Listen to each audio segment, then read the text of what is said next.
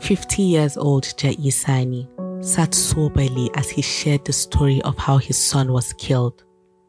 He never thought the case would make it to the public as there had been no media reports on the incident.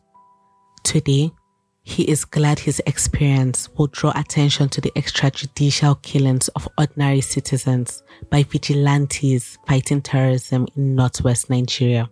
His son, Mohammed Sani, was killed in January by vigilantes who claimed to have suspected him of being a bandit. Without a fair hearing, they shot and slaughtered him.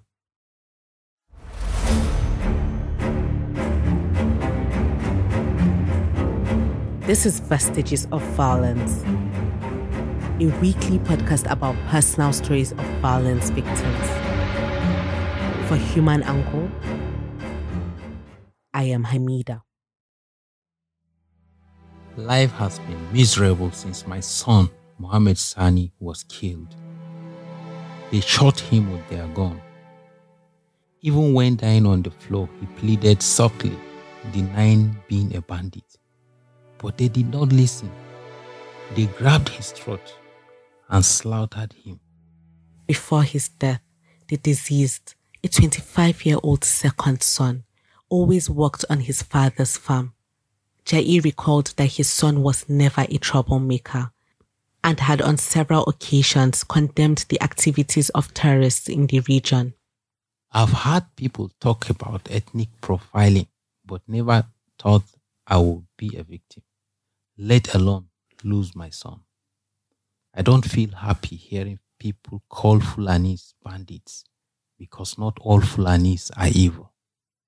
Northwest Nigeria has, in the last few years, witnessed an upsurge of violence, which has led to huge losses of lives and the displacement of hundreds of thousands of persons in the region. As the situation worsens, criminal elements who represent a low percentage of Fulani people have left a serious image problem for the entire ethnic group. The media have been particularly accused of stoking ethnic tension through their blanket labeling of criminal headers as Fulani.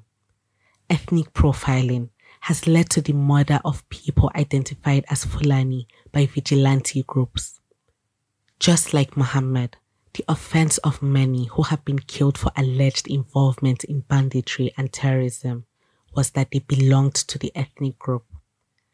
45 years old Aliu Jahi was choked with tears as he narrated how members of a vigilante group killed his brother and first son in his presence. My son and my brother were the ones who confronted them that we didn't have any bandits nor their informants. They were displeased by the confrontation and they started shooting sporadically at people in the village. As Aliu tried to give more accounts about the incident, tears started to build up in his eyes. Tukur Muhammad, 45 years old, is another Fulani man in this state of despair. His 60 year old father was killed in November 2021 for allegedly being a godfather to bandits. The pain of losing a loved one could still be felt in his voice. The vigilantes killed him because of a rumor that he was sponsoring bandits. They used a dagger on him and dumped his remains on the street. 40 years old Osman Misaji left Anka because of the fear of being attacked by vigilantes after repeated blackmails and threats to his life. He currently lives in the Gumi area of the state with no prospect of returning home soon. I have long left home because of insecurity, and we are being targeted by people who believe that those of us from the Fulani tribe are criminals and evil. I left home a day after my friend was killed last year. I have since brought my family to an IDP camp here in Gumi for safety.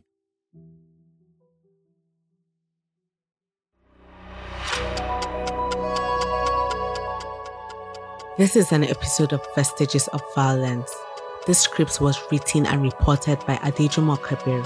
The story was edited by Kunle Adebajo. Produced by Atahiru Jibrin. A quick note about our voice acting. All dramatizations in this episode are based on actual interviews conducted with this subject. Voice acting by Akila Jibrin, Kunle Adebajo, and Atahiru Jibrin. Senior producer is Anthony Asamota. The executive producer is Ahmed Salkida. For more stories, go to humananglemedia.com and find more episodes wherever you get your podcasts. I am Hamida.